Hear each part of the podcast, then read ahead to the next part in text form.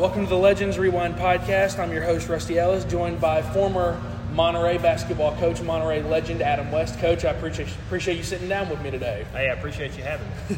So, Coach, uh, let's talk about when you first got into basketball. What's your earliest memory of basketball? Oh, gosh. Uh, many years ago, they used to have a program called uh, Christian Brothers Basketball in Monterey, and and I had a had a coach in that that kind of took me in, and I really didn't know a whole lot about basketball. I wasn't very good, to be honest with you. I, I remember, I, I, we laugh about it all the time. My junior high experience was I was the uh, last man off the bench, and then I kind of grew and got a little better and got a chance to play as I got into high school. Didn't even play my freshman year.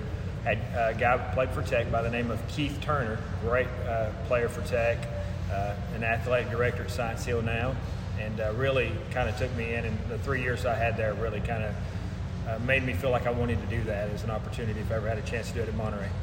So I guess it's the simplest question I could ask. Why basketball? Because in the South especially, obviously everybody loves football. What was it about basketball that you said you, you didn't think you were very good at it? Why did you stick with it? Well, we uh, we had a little crew in Monterey that kind of followed us around, but it uh, you can look this up on YouTube. It's kind of a funny story, but there's a video on YouTube called Bowl Arena. We lived in a trailer there behind the high school. We played a lot of basketball with all the kids around, and, and really the program kind of took off. We were horrible our first year that Coach Turner took over. We won eight games, and we went to uh, we went up to twenty-two my uh, junior year, and we went to the sub-state, got beat by Carlos Groves, East Robertson, so that created a huge buzz in our community. In my senior year, we were good, and we got actually upset by Clark Range in the in the district tournament. Clark Range went on to be the state runner-up that year because they'd had a kid that became eligible at the right time. And and, and, and I don't know, it's just that's what we did. We we played we played all kinds of sports, but basketball was where I kind of felt my niche. I could shoot the ball fairly well. I really just loved it. Larry Bird, all those you know all those old guys from the eighties, Magic Johnson, Michael Jordan. Just watched all that stuff and just really kind of dug into it. Is there any player you maybe modeled yourself after or tried to play like? Well, I remember reading Larry Bird's book when I was in high school called Drive, and uh, I kind of felt like a, a kindred spirit to some of the thoughts that happened to him throughout his life, you know, and stuff that went on, and, and he was poor and all those things, and uh, I didn't, I wasn't six nine, and I, I didn't have a chance to shoot, but I felt like I could shoot okay at that time, and I really kind of wanted my game to be after him because uh, I wasn't very fast. I couldn't jump very high. But uh, I really played hard and, and uh, wanted to give everything. I wanted to be a, an impact player, not necessarily a great player, but a kid that made that team better that I was on. And I kind of think that's where my approach has been as a coach, too. You mentioned that, that period of time with those N B A players. A lot of people consider that to be like the golden age of basketball. Um, who, who were some of your favorite players to follow, favorite teams? Who, who did you follow most? Boston Celtics were definitely my team. So, you know, all those guys, uh, Mikel, Bird, uh, Parrish, Dennis Johnson, Danny Ainge. Uh, just that whole group, just the way they played together, one extra pass, one extra opportunity, and, and it wasn't that I got the credit, it's that we got the credit, and I love that kind of stuff.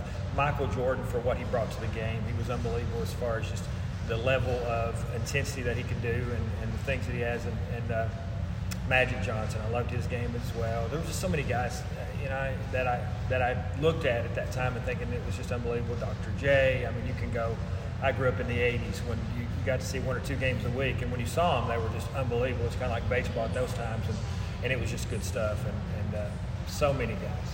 So a huge Magic Johnson fan as a Celtics fan, that's that's kind of interesting to me. Yeah. Well, Bird and Magic, you know, they, they did those Converse commercials, which was one of the early things, and they did the, the uh, McDonald's commercials, and uh, truth is, Bird didn't like him. I don't know if there's a story to this, and and uh, as they became friends, they became friends for life, and, and when you compete with somebody, you, you can either decide that you, there's nothing wrong with competing, wanting to beat somebody, uh, but also wanting the best for them. And I, and I, I coach in A U over the last several years. I had several kids that I played uh, as a high school coach, and I'd be like, you know what? I hope that kid plays well, but I hope we win. I never want to lose. Well, I said, no, I don't care if he plays well against me. He can play as well as he wants, as long as we win. So, so I always rooted for him, but at the same time, I wanted us to beat beat those teams. So, playing, what, what what's your favorite memory, or what are some of your fondest memories of playing the game of basketball?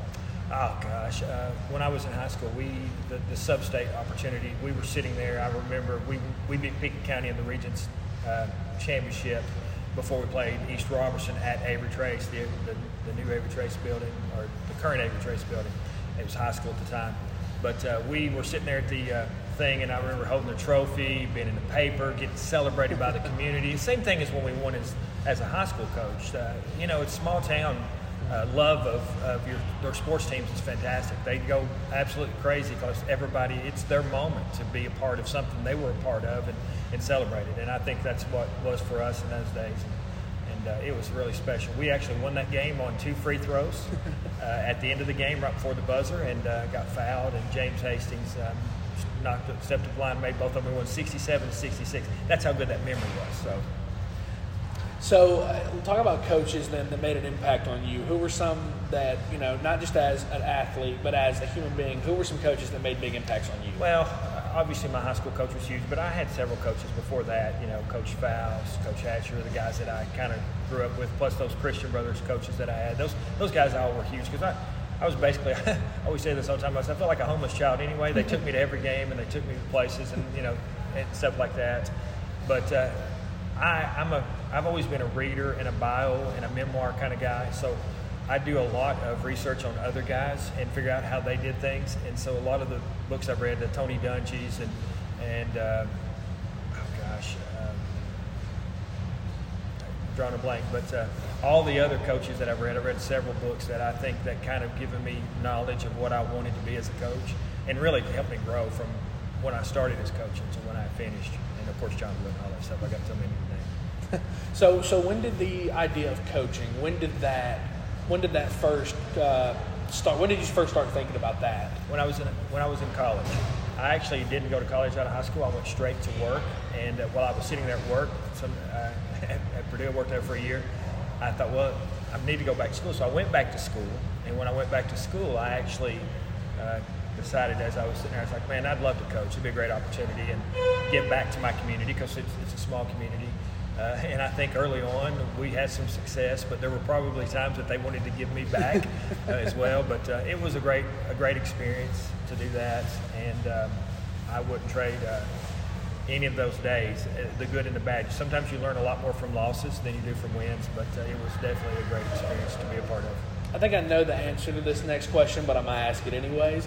How much of coaching uh, is relationship building and, and re- relationship cultivating? How much of it is that?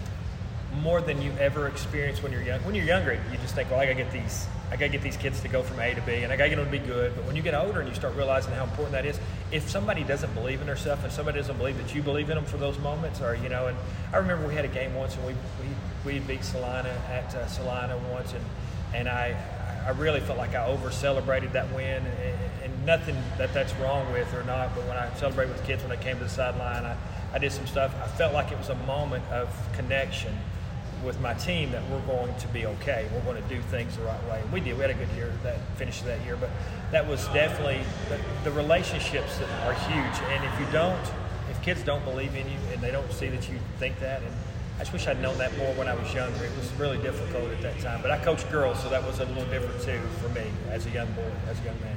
So I have to ask then, is there, what are some of the biggest differences in coaching girls basketball versus boys? Is there a big difference, or is it pretty much just the same game, different players? No, it's a, it's a huge difference. I, I know people will probably uh, maybe argue this one way or the other, and I'm sure some of my girls will. My girls were super intelligent. I, I uh, there were so many years that we had um, uh, teams that my G P A for my team was like three point seven. One year, I was—I I may have been the dumbest person on that team. That's a true story. Like, there were three doctors on one of my teams. It's crazy.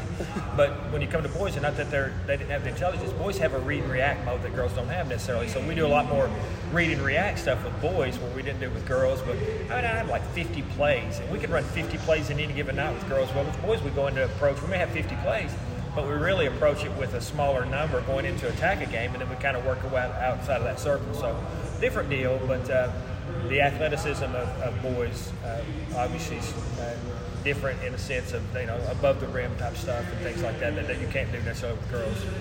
So one thing I've, I've wanted to talk to you about is that one A district you played in, or the one A district that you coached in at Monterey. Uh, can you give me a sense as a coach just how tough it was night in, night out in that district uh, to prepare for just how good all the teams in that district were? when I, when I coached girls, it was unbelievable. We I coached girls for seven years. Four of those seven years, we had the state champion in our in our conference, and, and we had state runner-up two years. So it wasn't like it was never ever bad, and we always had one through ten, like top of top of the line. It was unbelievable. And then we got to boys, and everybody kind of laughed, well, boys not very good. You're gonna be have a chance to be successful. Well, just look at it. We just won the state championship in our conference last year when you know things were kind of down. We were. Uh, we were Final Four. Clay County was state runner-up in these last several years. So our conference in boys has changed. Now, we don't have a lot of state championships to show for it, but we do have success and com- competitiveness across it, what, what I call good basketball and great coaches.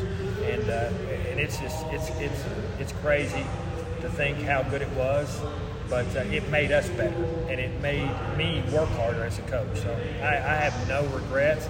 I do know there were a lot of sleepless nights, especially when I was in the girls' division, because I knew that yeah, I could be, I could be the top ten in the state in our conference, and never make it out of our region quarters.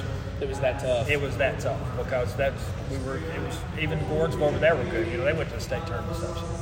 So one specific year I want to talk about because it's a year that so people remember the twenty nineteen twenty twenty season. Um, you know, you guys obviously end up making it to state. Clay County makes it to state. That, that that district was so good that I think people even forget that, you know, Pickett County could easily have been at state as well. But obviously with you guys all being in the same region, somebody had to be eliminated.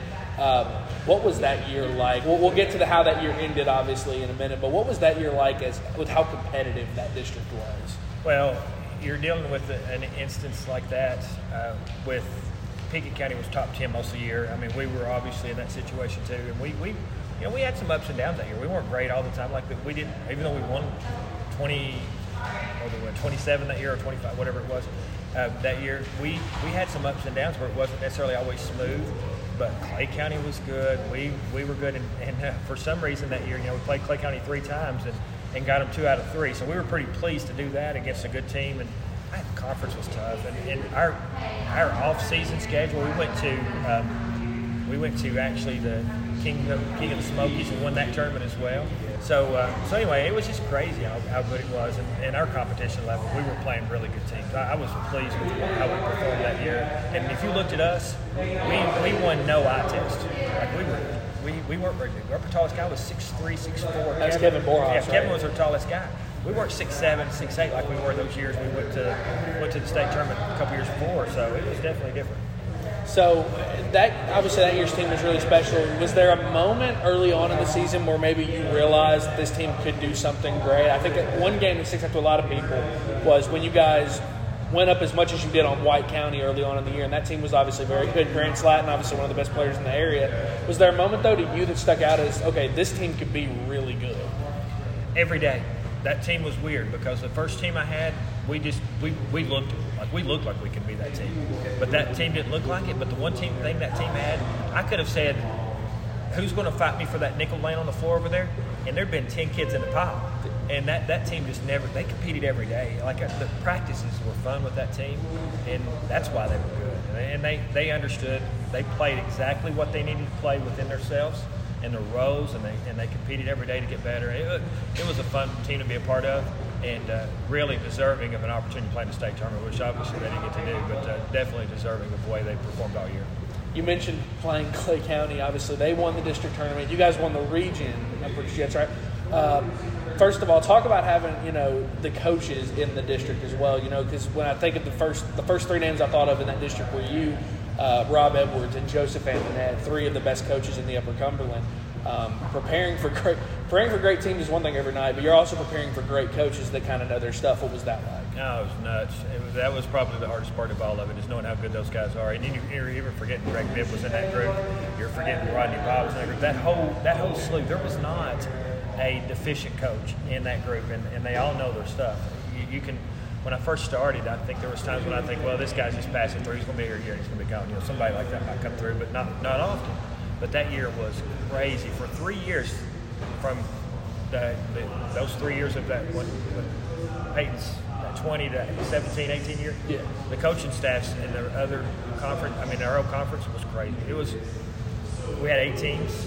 And there was eight quality coaches. You could not sleep any night. And if you remember, we didn't have the buys back then. We went into everybody had to play their first game of the tournaments. Oh, it was winner go home. Yeah, that's right. You could lose the first round of the district to be the best team in the state, and we were number two in the state going into the district tournament that eighteen years, and could have easily lost. And everybody we played Gordonsville, who was really good. They had the, the man kid and all those that were big. So we could have lost that game, but I was like, man, if we had a kid. We won that tournament that game that year, and one of my players calls in with the flu and is sick as a dog. So we're like, oh, it's worst case scenario, but. Anything, great coaches, great. I can't say enough about how good those guys were, and they sharpened, you know, uh, what do they say, steel sharpened steel, I guess, and, and that there's no truer words in our conference at that time. So one game that a lot of people remember from that year is the Fayetteville game, the sub-state game. How crazy was that environment that night? And just to be, as, as a coach, I couldn't imagine what it was like being on there on the floor, as loud as it was all the way around you. What was that like? It was it was crazy, but you know what? We'd done the sub-state thing a couple years before, and we were on the road the year before that. It, it's just that environment, sub-state environment. I hope every I, my hope for every kid that goes through high school has an opportunity to play in that environment. We our conference is crazy anyway, but you were there that night, so you remember how it was. Crowd sitting on top of us, people from ours just there. You couldn't breathe. You couldn't breathe, and and. and uh, It was the fact that we were down nine going in there late in the, in the second it was nine, half. I couldn't remember how much it yeah, was. Okay. It was nine because I looked at my coach and I thought, well, we're going to either have to play man for the rest of the game, which we did. We, we changed defenses and kind of adjusted and made plays when it mattered. But it was a fantastic environment and, and uh, celebrating the win at the end where the kid had the opportunity to make a shot in the corner. I actually thought because of the way things had went through a couple of games that year where we had things go the wrong way, you know, we lost that Sparta game, which yeah. you remember that you were just talking about. We went up by about twenty in that game and ended up losing.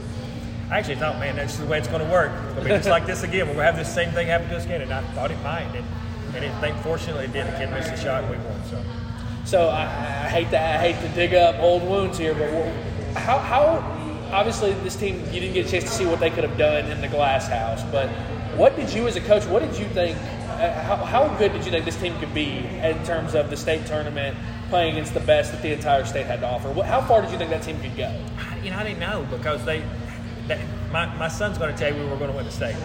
He, he says that. But I, I'm more along the lines of the way I approach every tournament is this. You can play really well and still lose. We were going to play Booker T. Washington. We had scouted those guys. We had, we had twenty films on those by the time we got ready to go to the state tournament. Obviously, we had more time than we normally had.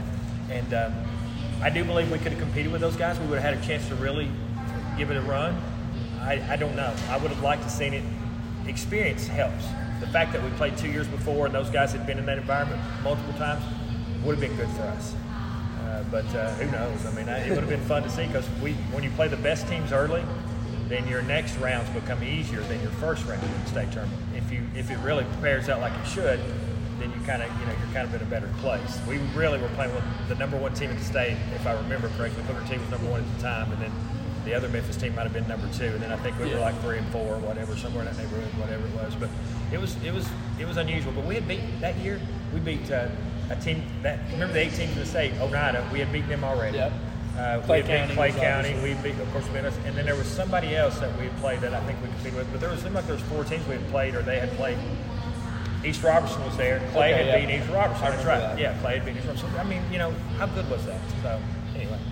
So I have to ask this, when did you know last year that you kind of, this this might be your last go-around as the head coach? Was there a moment or was there just kind of a feeling you had at the start? Like, what, what, how did how did you come to that decision?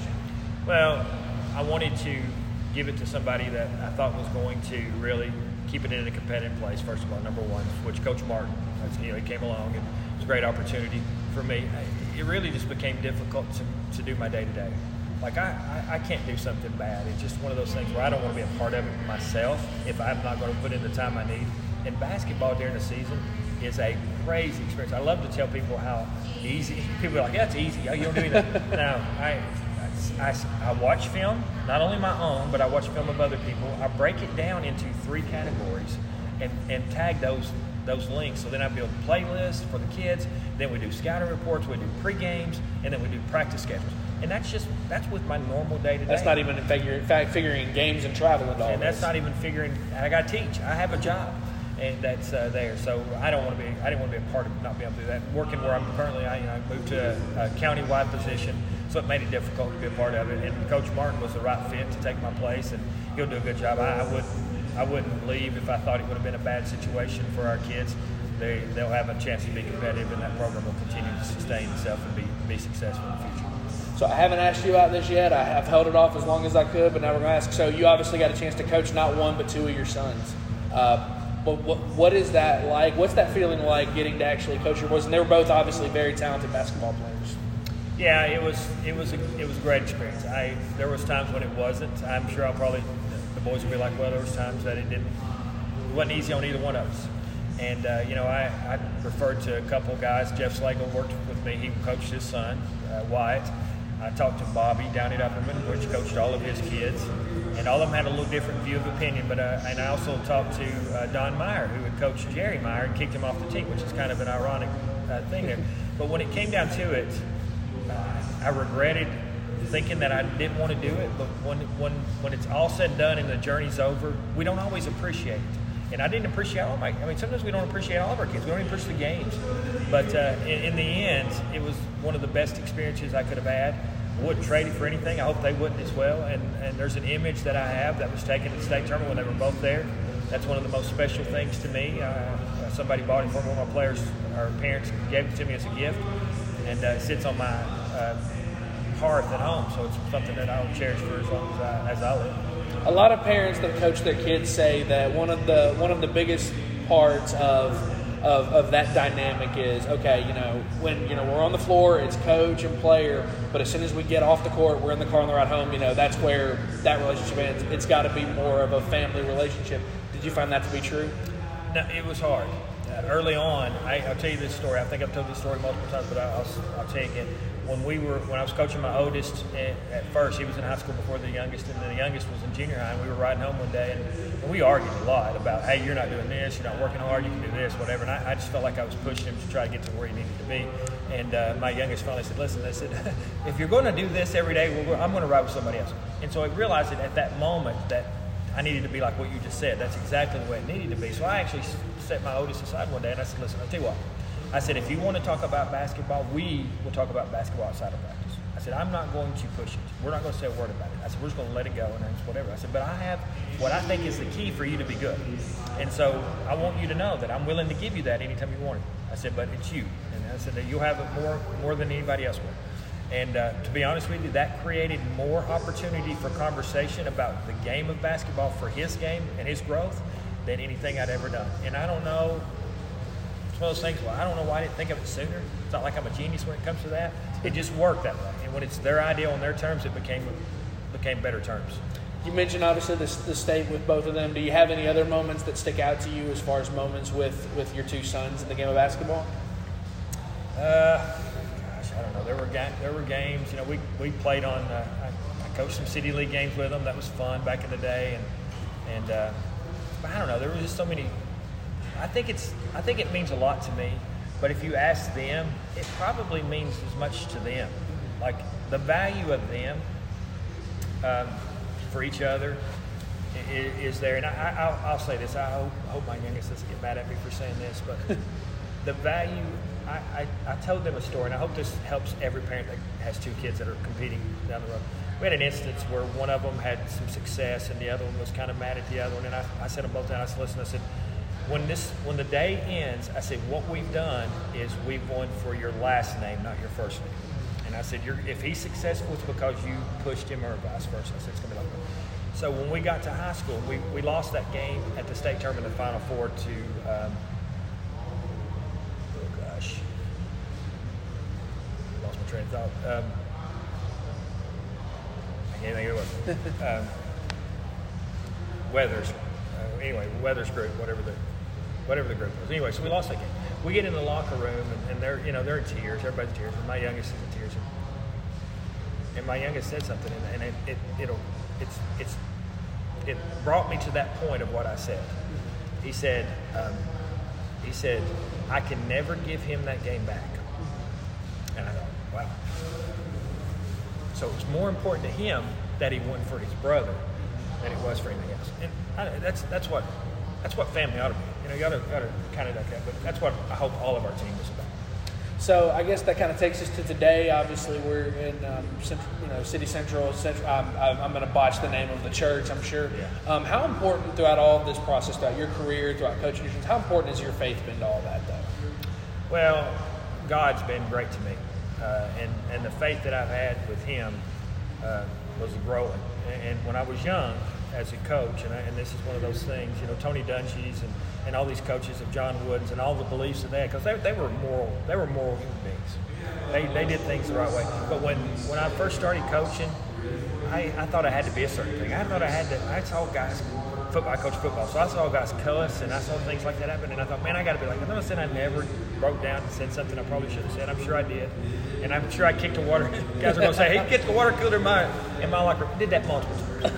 But that doesn't change the fact that the faith and the growth of what I became as a person, and understand that that, that doesn't define me as a coach. What defines me as a coach is whether I'm going to be able to get you to be the best player you can be. And so uh, my faith is huge as far as that goes. But my wife deserves a lot of credit for that, and uh, keeping me stable and, and uh, not, not jumping off a ledge or anything sometimes. So let's talk about again today. How did you end up where you are now, um, and what do you what do you do now for a job now that you're not coaching? I actually work for the county. I do uh, curriculum design, instruction. I build classes. I work for Vital. Uh, we do a lot of online stuff. I train teachers. I support teachers. I support students. A lot of Zoom calls, a lot of conversations, a lot of trainings. Uh, uh, and if I showed you what I do all day long, I mean, most of my work happens not only during the day, but I'm working, like last night I was on the computer till about nine o'clock. So it's just, you know, it's just, but I'm able to watch T V and kind of do work and same thing. It's not like it's, not like I'm out there working in the in the fields or anything like that. So it, it's definitely a different job, but I, I've been working with that program forever, and uh, it was an opportunity to move closer to my house. And then I, now with that opportunity also gave me the opportunity to go watch Peyton, who's at Ball State still at this point. So we, we wanted to be able to do that and uh, follow that journey as long as it goes. How, how, how is that going with Peyton at Ball State? I know that uh, a lot of people are probably still following him. How, how's that gone with him so far? It's going well. He had a good year last year, uh, probably surprisingly so. Uh, Had some moments where it was really good, had some moments where it wasn't as good, and I think that was an adjustment from high school to college because there's great athletes at that level. And, uh, you know, ended up being uh, on the west side, ended up being Rookie of the Year for the for the conference on his side, and made second team all-conference. So two good things for him to really be a part of. He's had several contacts for coaches in the future, and uh, hopefully those will give him opportunities to play at, a, at what he wants to do as a four-year school. So one thing you've talked about, obviously you were a teacher, you work now through training. Um, How, in your opinion, and then this gets into a whole other discussion that we don't have enough time for today, but how, how underappreciated do you feel teachers and educators are as a whole nowadays? Uh, well, when it comes to, I don't think they are right now because of the pandemic. I think people are really appreciating them, but I think before this pandemic, they probably were like, oh man, they probably don't do anything. They probably sit around and do nothing. But with this pandemic and the fact that people are having to work twice as hard as they were before, I think it's created uh, a mindset of, hey, how hard are they working? So now they're working.